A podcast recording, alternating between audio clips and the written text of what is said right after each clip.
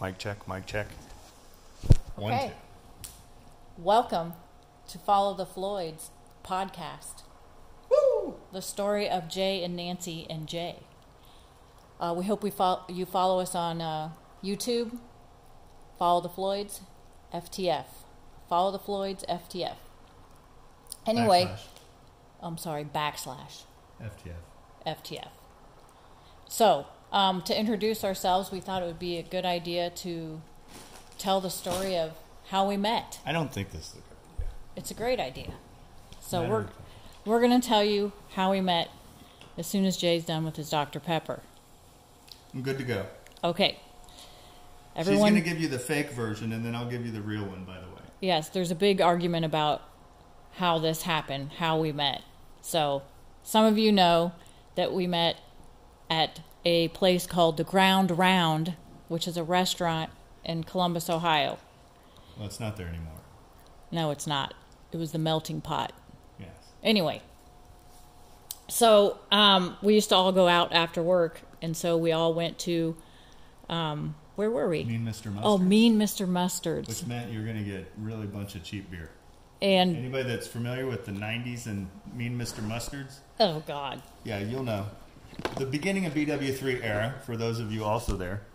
it's nasty. Like the floor was covered in vomit and Yeah, vomit you- and beer. When you get there, they give you a bucket of beer, and that bucket was literally a painter's bucket, and they filled it with beer. And they give you one plastic cup, and you just went to town with that. Oh, bucket. that's right. We were there on bucket beer night. Okay, Yeah, and so then by the time the evening gets underway, the beer half is, ends up on the floor, and then you're stepping in beer, and vomit, and pee, and whatever else is there. But it, those days are over, and we didn't catch anything. We made it.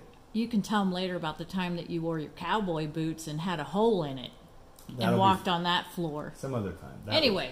that was across the street though at Papa George's. Or Papa So Joe's. to preface it, everybody knew Jay was coming back in town and going to work at the uh, ground round again. Apparently, he went off to Texas for a while when he was in Ohio, but that's a whole nother story too.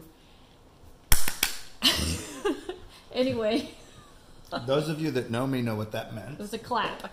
Anyway, um, so we went to uh, me, and Mr. Mustard's, and everybody was telling me I shouldn't talk to Jay or date Jay. Anyway, um, Jay was pretty smart mouthed at the time. Still am. well yeah you guys know he probably still is and anyways he was uh he he bumped into me and spilt my beer on me and he says if you're so much older than me why are you spilling your beer all over you like i'm clumsy or something like i'm supposed to be more sophisticated and so he made me mad so i straight up threw my beer right in his face right in his face but it actually kind of missed him and hit the the bouncer behind us, and so Jay got escorted That's, out. that's my version of this. You can't take my version. That is the version of the story. That is the right story. There's no dispute with this. I'm serious. You must have turned into my version of this I story. did. You popped my beer. Yeah, that's true. But I you left just off told the my most story. important part, which is you popped my beer. Right. You didn't say your side at all. I win. Right. Game over. Well, no, you don't win. But Yes. what really happened is you popped my beer, and you know you did. So then I got mad at you and threw it. That's popped right. my beer means you hold like you knock some in the bottom of someone's beer and it pops in their face. And he made me mad because he told me that I spilt my beer, and then I threw it at him. That's And- correct. And then he got escorted out. I made her pop the beer and I made her spill it and then I acted like she was she was supposed to be so much older than me. She is older than me. And we've been married 28 years if, in case anybody doesn't mm, wants to know that detail. This happened a long time ago. And those of you that were at the ground round or at Mean Mr. Mustard's and you saw this go down in the back corner when the bouncer got nailed with the beer, he picked me up and threw me out of the bar by my pants. No, he didn't. Yes, he did, No, literally. they did not throw you out by your pants. Okay, yes, You were they did. I escorted was out. kicked out. Oh, escorted and thrown out. You weren't Not there by when the they threw pants. me. Yes, I it was, was right by the there. pants. I was there. Okay, whatever. Well, we'll leave that part alone. But I'm asking for anyone that was there that night to go ahead and confirm my story. It's okay. There's a few of you from the ground round, and if you're listening, you know who you are. And a few of you are friends with us on Facebook, so I know some of you could actually confirm this. Yes, that he popped my beer. No, not that. Anyway, you can't confirm. so a I knew lie. he was really like Or the mystery. mad. He was super mad. So Um, the next day, we opened the restaurant together. It was just him and I and the manager. So it was just the three of us had to open. And so I just Hey, that's true. I just laid it on thick, and it was like super nice. And asked him if there's anything I could do to help him get the bar open nicely. And uh, Yeah, it we was- just she started made me- being nice. She, as they say, killed me with kindness. Which, Yes. if you know us, that's really what we do. We banter a lot like this because I'm always right and she's usually wrong, and so that just makes us have to talk.